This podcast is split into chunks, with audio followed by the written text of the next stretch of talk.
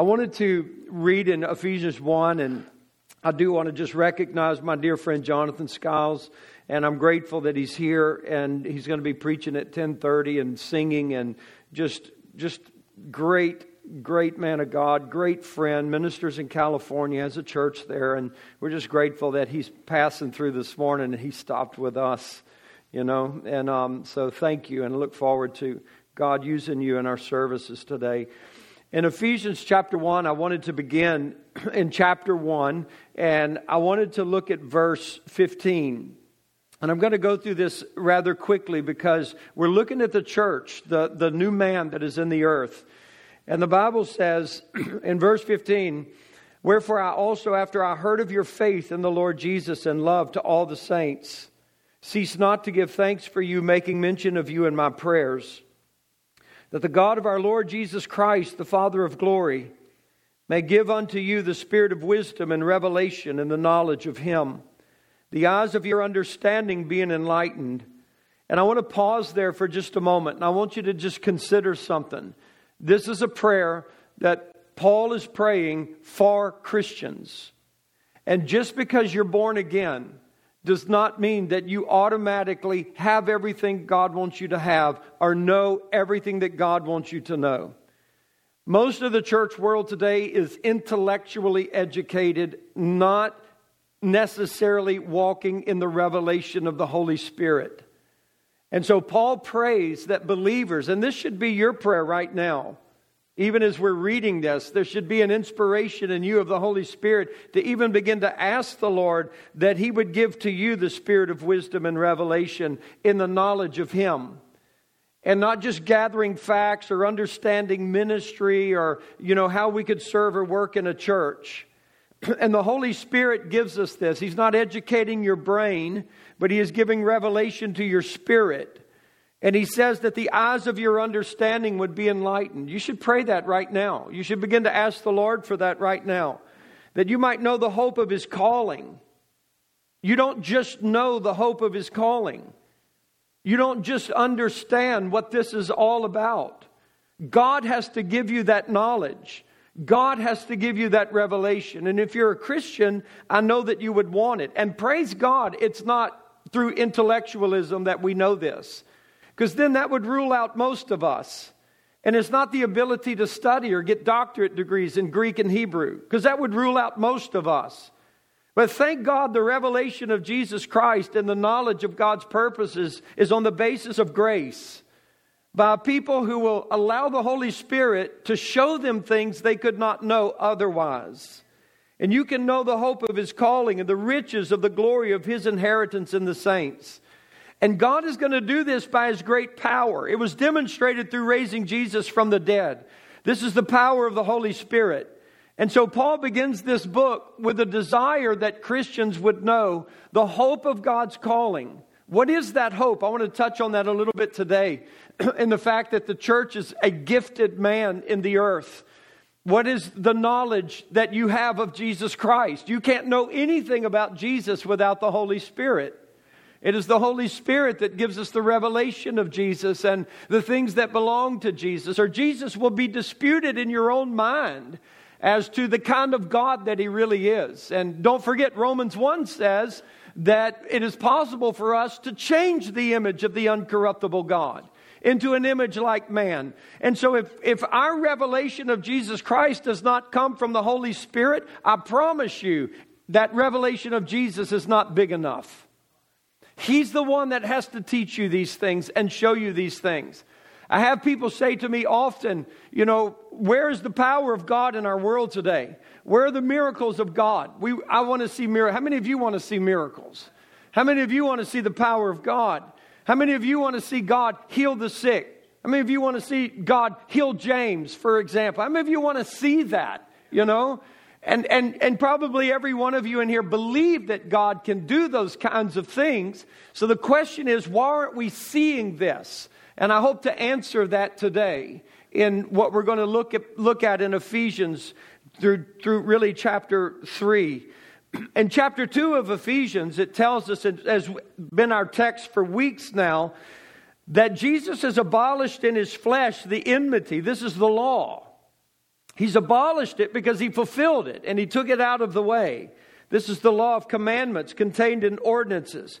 He did this. He abolished the law so he could take of two and make them one new man.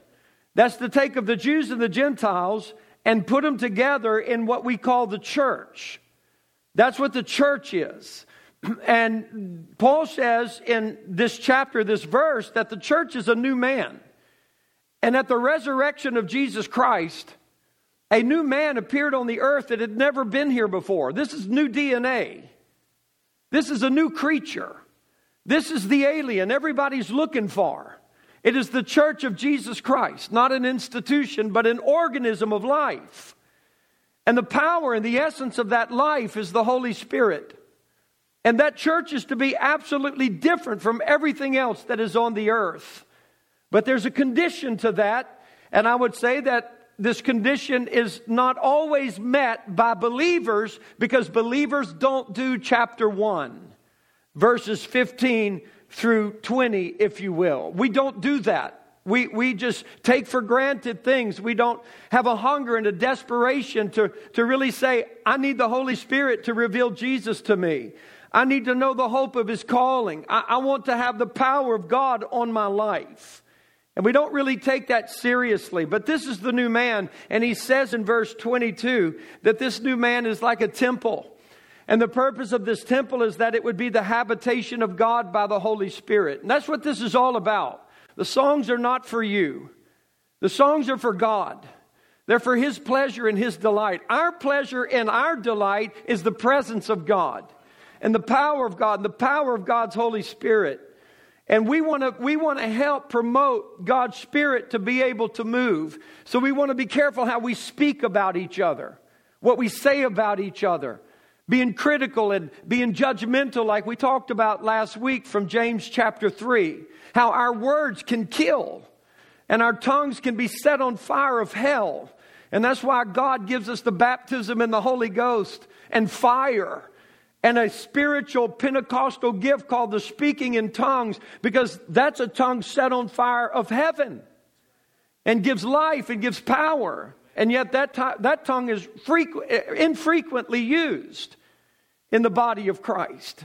And, and, and so we're wondering where the power of God is and where the miracles of God and the demonstration of God in our world today. And I, I praise God that there are many of us that are actually seeing God's power. So, what is this cause of God? What is the hope of his calling? Why has he called the church? Why has he created the church? Why has he made one new man? Why does he even want to inhabit this man called the church, this living organism? And he says in chapter 3, verse 10, to the intent that now unto the principalities and powers in heavenly places might be known by the church the manifold wisdom of God, according to the eternal purpose which He purposed in Christ Jesus our Lord. So, this is God's forever desire. If you could go back into eternity past and sit down with God Almighty and say, What's in your heart? God would say, The church. And my son is going to come to earth and he's going to die a gruesome and sacrificial death so that out of his death I can bring forth what I have always wanted, and that is the church, his bride, his body, something that he's in relationship with. And if you're a Christian, that should matter to you. Your love and your affection for God the Father should be so great that if God the Father is telling you, this is what I've always wanted, then you don't have to go around now wondering, I wonder what my call is in life. I wonder what God wants me to do with my life. I wonder how God serve His purpose, and His purpose is the church. Because, listen, He tells us this in verse 10 if the wisdom of God is going to be demonstrated or manifest, it cannot happen without the church. Now, it's not just church because we have the name church or because we call ourselves a Christian and we say we are the church, but it is the church in fellowship. And that's what verse 9 says. It's the church in fellowship. It's the church functioning like that new man. Not a new man that's broken down, not a new man that's divided, not a new man that's debating itself or in strife with itself or gossiping about itself, but a new man that is functioning in the grace of God and in the power of the Holy Spirit. For what purpose? To deal with principalities and powers. Chapter 6 of Ephesians.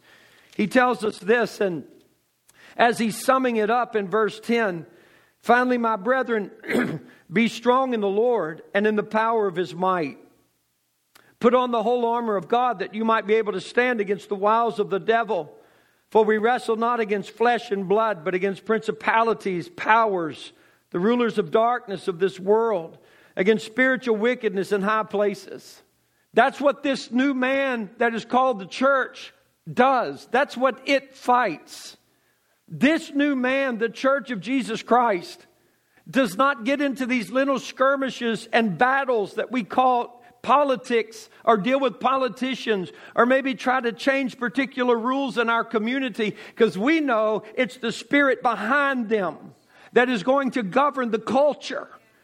And men and institutions and organizations of men can tinker with politics, but it is the church of Jesus Christ that is to rule over hell in its generation. And when the church walks in the power of the Holy Spirit, it has that capacity. But when it doesn't walk in the power of the Holy Spirit, we don't understand the hope of His calling then we miss that because we begin to interpret, well, maybe my calling is India, or maybe my calling is Pakistan, or maybe my calling is the prison, or no, no, your calling is to be able to function within the body of Christ so that God can have in your generation everything He wants to have in the church. I'm going to make the church as good as I can make it, as best as I possibly can, by not grieving the Holy Spirit in my life. I'm going to seek to not quench him. I'm going to do everything I can to not grieve the Holy Spirit so he can move through me. I can't tell you what you're going to do. But because I love the Father, then I can live in such a way that I don't hinder the Holy Spirit. So I want to help the Holy Spirit move in you. I want to help you thrive in your gifts and in your callings because that's going to make Jesus glorious in the earth. So, church is not something we attend at nine in the morning on Sundays and, and maybe go to a Bible study or a prayer meeting through the week and say, We've done church. But church is this new man. And I want to go back to Ephesians chapter 3, and I want to deal with the issue why don't we see the miracles of God? Where is the power of God in our world today? Where's the manifestation of His glory? Why does it seem that the powers of darkness and demonic forces are gaining ground in our world today when we have more Christian books and Christian churches and Christian programs than we've ever had in the history of the church? Why is the church more weak today than it's ever been, if you will? And I want to answer that. And I pray that you and I could be humble enough to just receive the Word of God, because that's all I'm going to give you is just the Word of God. and so, if the purpose of God for the church, if the hope of His calling, if God's hope of His calling is, I want to have a church, I want this church to be a living man that walks through the earth. And I picture this man so big, like when he stands up, he stands up with his head's way up in the clouds and his shoulders are as broad as Texas. And he's just so mighty walking through the earth. That's what I picture when I think of the church. This giant of a man that nobody can tame and no government can stop and does not fear hell. That's what I picture. But for that man to be that big, it takes all of us. For the body is many, but it's one. I want to give God that. I want to be that unto God. And this purpose is to defy principalities and powers of hell. And so he says this again, he prays again for the church because this is not automatic. I, I, I, pray that you will say that to yourself. I pray that you will admit that to yourself that because you're born again, you don't know everything. Because you're born again, you don't experience everything. The possibility is there. But simply because the possibility is there, it doesn't mean that you actually have. But you can. And it's all on the basis of grace. Nothing you earn, but something you believe for. It's all the work of His Spirit. And so He tells us this in verse 14, chapter 3. For this cause I bow my knees to the Father of our Lord Jesus Christ, of whom the whole family in heaven and earth is named, that He would grant you He's praying for the church. He's praying for the many that make up the one that He would grant you. Now, when I read that, my spirit already begins to pray, Lord, grant this to me. I'm praying while I'm reading this and preaching this. I'm praying this for myself. You should be praying in the Holy Ghost for this in your life. That He would grant you according to the riches of His glory there's no end to his riches. To be strengthened with might by his spirit in the inner man. I have an inner man. I am a new creature. There is some somebody else. There is a new nature inside of me.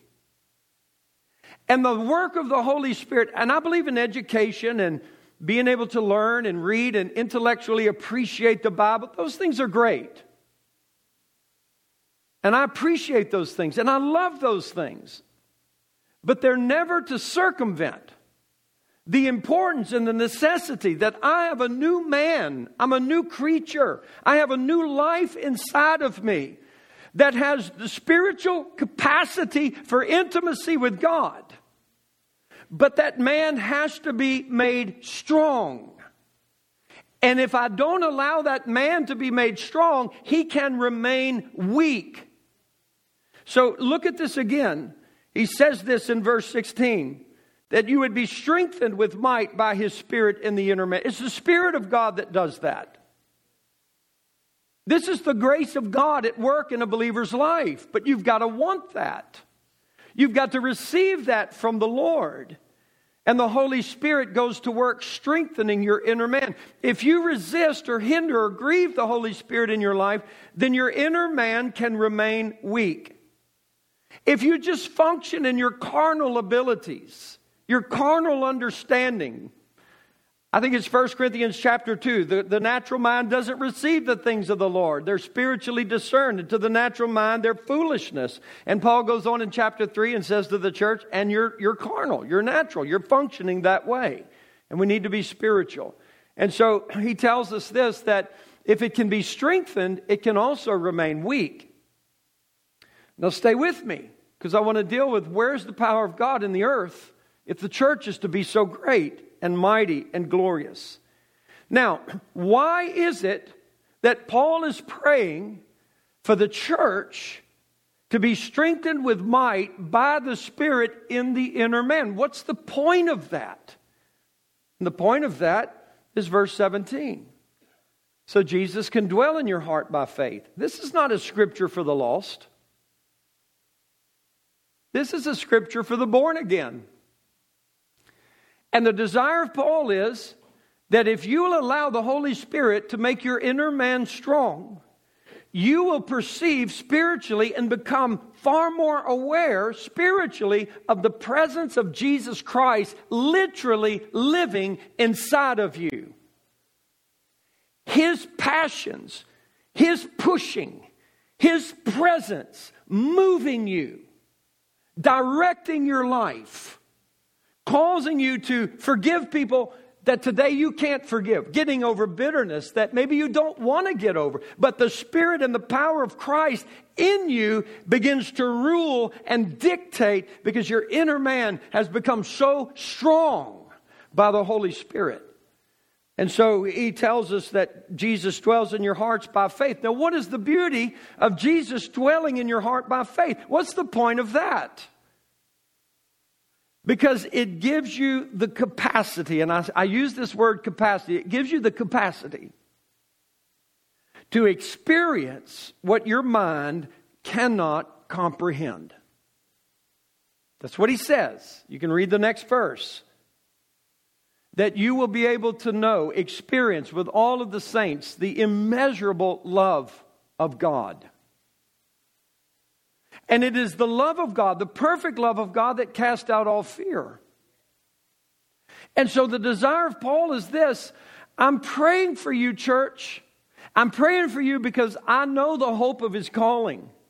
I'm praying for you because I've been given the revelation and the spirit of revelation in the knowledge of Him. The eyes of my understanding have been enlightened, and I know what God wants. And Paul says that in chapter 3. God gave me the revelation of this mystery. And Paul's saying, I know what He wants, and I know the hope of His calling. And this new man that is in the earth is supposed to humble and embarrass the powers of hell so that Jesus Christ is exalted and glorified. And what I want for you is to be so strong in the inner man so that Jesus is in you and you know that He's in you and the love of God is overwhelming you. You are so moved by God. You have so much confidence. You have so much peace. You have so much power because of the love of God that you are experiencing in your life. You don't have time to hate. You don't have time to gossip. You don't have time to slander because the love of God is so much in you. You don't go around anymore saying, Well, I don't think God loves me, or I can't serve God, or I can't do this. How can you say that when the love of God is overwhelming you? How can you disqualify yourself when the love of God is qualifying you? How can teenagers go and cut themselves because of the, the pressure and the despair that's inside of them when the love of God would be overwhelming them? But that's not automatic. And some of you in here, you may not even know that love of God. You believe in it, but you don't experience it. You don't experience the indwelling Christ and the power and the push of his life inside of you. But this is the change. This is the power. This is the glory. And so he goes on and he makes this statement in verse 20. Now, unto him that is able to do exceeding abundantly above all that we ask or think, according to the power that works in us, and unto him be glory in the church by Christ Jesus throughout all ages. That means in 2023, as well as in the first century when Christianity came out of that upper room and turned the world upside down. It's never supposed to stop. But why does it stop? Why does there seem to be the silence of God or the absence of God? Why is it that so many Christians would come along through the centuries and wonder and question, where is the power of God? Verse 20 is your answer. Verse 20 God is able, you're not. And, and, and why are we not able? Because the power cannot work in us. And the reason the power cannot work in us is because of verse 16. We have not received this communion with the Holy Spirit. Oh, yes, we were baptized in the Holy Spirit. We speak in tongues, and that happened to me 15 years ago or five months ago. No, that's not what I'm talking about. I'm talking about a communion with the Holy Spirit where He's strengthening my inner man, and my inner man is not strong. And because my inner man is not strong, I don't have the capacity for this power to work in my life. But God is able. God is able to go beyond exceedingly beyond what I can think or ask, according to the power that works in us. But if the power is not working in me, then I can say all the prayers I want to pray. Maybe it'll happen, maybe it won't. But if the power's working in me and I'm asking God because of that power that's it, it's done. And, and he's even going to go beyond that. And so I brought a prop. I went to the nursery. I said, Is there a baby in here? They gave me this.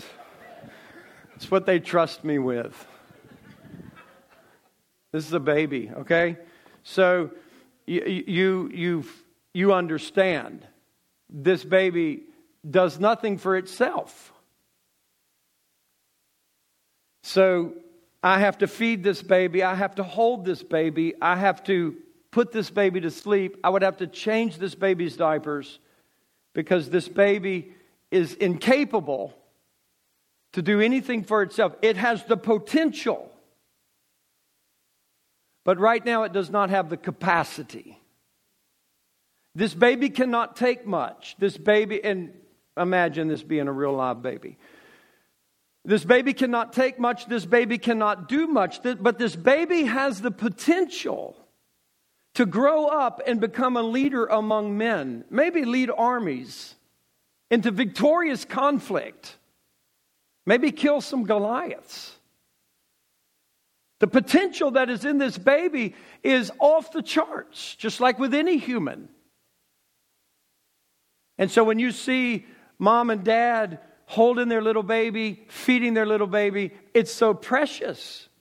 It's so wonderful. And if this were a real baby and I was a young man in my 20s and I'm holding my little baby, he would say, Oh, isn't Pastor Lee's little baby so precious? And look, he feeds his baby, he helps Carla with the baby. And then let's say I come back five years and this is now Hayden and he's five years old and I'm still holding him in my arm and I'm still feeding him with a bottle, it's not so precious. And you would say, there's something wrong with that baby. And there's something wrong with that family. That's not right. And this baby cannot speak to me. This baby does not understand my love, though this baby has my love. It does not understand my love. It has no concept of the world around it. All it can do is be nurtured and cared for. And this is what a lot of your inner men look like. And you've been saved for 20 years. You've been saved for 10 years. And you still look like this, and you go to church, and God has to put you in His arms and spoon feed you and bottle feed you. And the principalities and powers of hell look at that and they laugh and they say there's something wrong with that church. It shouldn't be like that. But we are because we have concentrated so much to educate this and grow this and practice godliness which is the practice and the education of our flesh to fool you into thinking I'm holy. But I have not given attention to this man who lives inside of me that the Holy Spirit alone can strengthen and make Jesus real and overwhelm me with the love of God so that I grow and I'm no longer a baby inside that has no capacity to speak back to God or even understand God loving me. I just, I'm always, I live my whole Christian life. God, what are you doing? What are you doing to me? What is going on in life? I have no concept of my surroundings. I just know it's not necessarily pleasurable, like this little baby would know. It's not necessarily pleasurable. But if you grow up, right? You grow up. My, my kids grew up. My sons and my daughters have grown up. They're able to receive my love and give love back to me, and we can talk about deep things. And they're aware of their surroundings and they're aware of their environment. And together we are a strong force as a family. Because they've grown up with the ability to move together. And that's what God needs the spiritual life of His people to be. Forgive me, this is not real. Just in case anybody's watching on the video, it's just a, it's just a play doll. So, Carly, if you would, you can come up. I, I, so I just I lay this out for you. Let's not charge God with the fact, why aren't you working in the earth? Where's your power? Why don't we see miracles? You can see miracles today if you would believe Him. Let the Holy Spirit come, let Him move on you. Let Him direct your steps. Let Him direct your life. Let Him overwhelm you with the love of God and the reality of Christ inside of you. And I guarantee you that Jesus inside of you would begin to talk to you and say, This is what I want to do here today. There's some people here that I want to touch today. I want to do miracles in their life today. I am a supernatural God that does not like to sit on the sidelines. But you're not letting me move. And so, if we would just begin to open up our heart and our desire and say, God, enlarge my capacity, strengthen my inner man. I want to experience Jesus inside of me. I want to experience your love that my mind cannot even begin to comprehend. I, I, want to know the power of God that works in me. I want that power. You know what I'm talking about. And maybe some of you don't know what I'm talking about. And if you don't, no shame in that. Just begin to pray right now to God and say, Lord, I want to know what that's like. I didn't make this stuff up. You read it with me in your Bibles. And the reality is there. And the Bible says God is able. He's able to do exceeding abundantly above what you and I can think or ask. The problem is that the power is not able to work powerfully because our inner mans are like a little infant that cannot take the power because if that power worked, we would just blow up. We could not compose ourselves to cooperate with God. We wouldn't understand. We wouldn't know. Not that we would have intellectual understanding anyway. So I'm, I'm, I'm asking you because I feel, I feel the urgency and I believe that I'm, I'm beginning, because I prayed this, I prayed this since I was a preteen. I prayed Ephesians 1 and Ephesians 3 since I was a preteen. Day and night, I would open that up and pray it. God, I want to know this. I want to have this in my life. I want to commune with you. I want to know you. And I've seen the glory of God. But something in my spirit says I haven't even touched all that God wants to do. And I want to see that and I want to know that. I'm extending to you an opportunity for the next few minutes to really begin to cry out to God from your spirit. To cry out to God and ask the Lord, I need to be strengthened in my inner man. And, and listen, this is going to disrupt your life. Life as usual is over if you let this happen. But praise God, because some of you are sick of life as usual. Even as a Christian, you're sick of your Christianity because it's shallow and weak. And if you allow this to happen, you're going to step into the greatest adventures of your life. Because God is the most remarkable individual, the most remarkable person you could ever be loved by. It's grace. You don't earn this.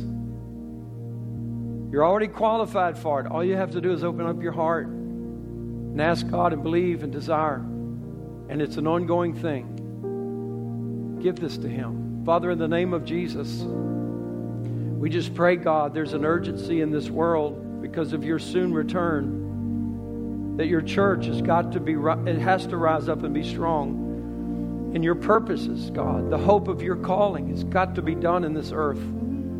We can't make that happen. We can't just determine to be strong and to be mighty and to be powerful. Lord, we thank you and we rejoice that it's the work of your grace. It's the work of the Holy Spirit. And right now, so many of us just really humble ourselves before you and we say, Work in me. I want to know the reality of Jesus in my life. I want to be I want to be overwhelmed with your love. Your love for me, your love for others. I, I want the power of God to be able to work in my life, God, so that you can do things and Jesus is glorified. To Him be the glory. Jesus is glorified in this generation, in this culture that's so confused, so darkened by demonic forces. God, your church would rise up with such strength and power in the Holy Ghost.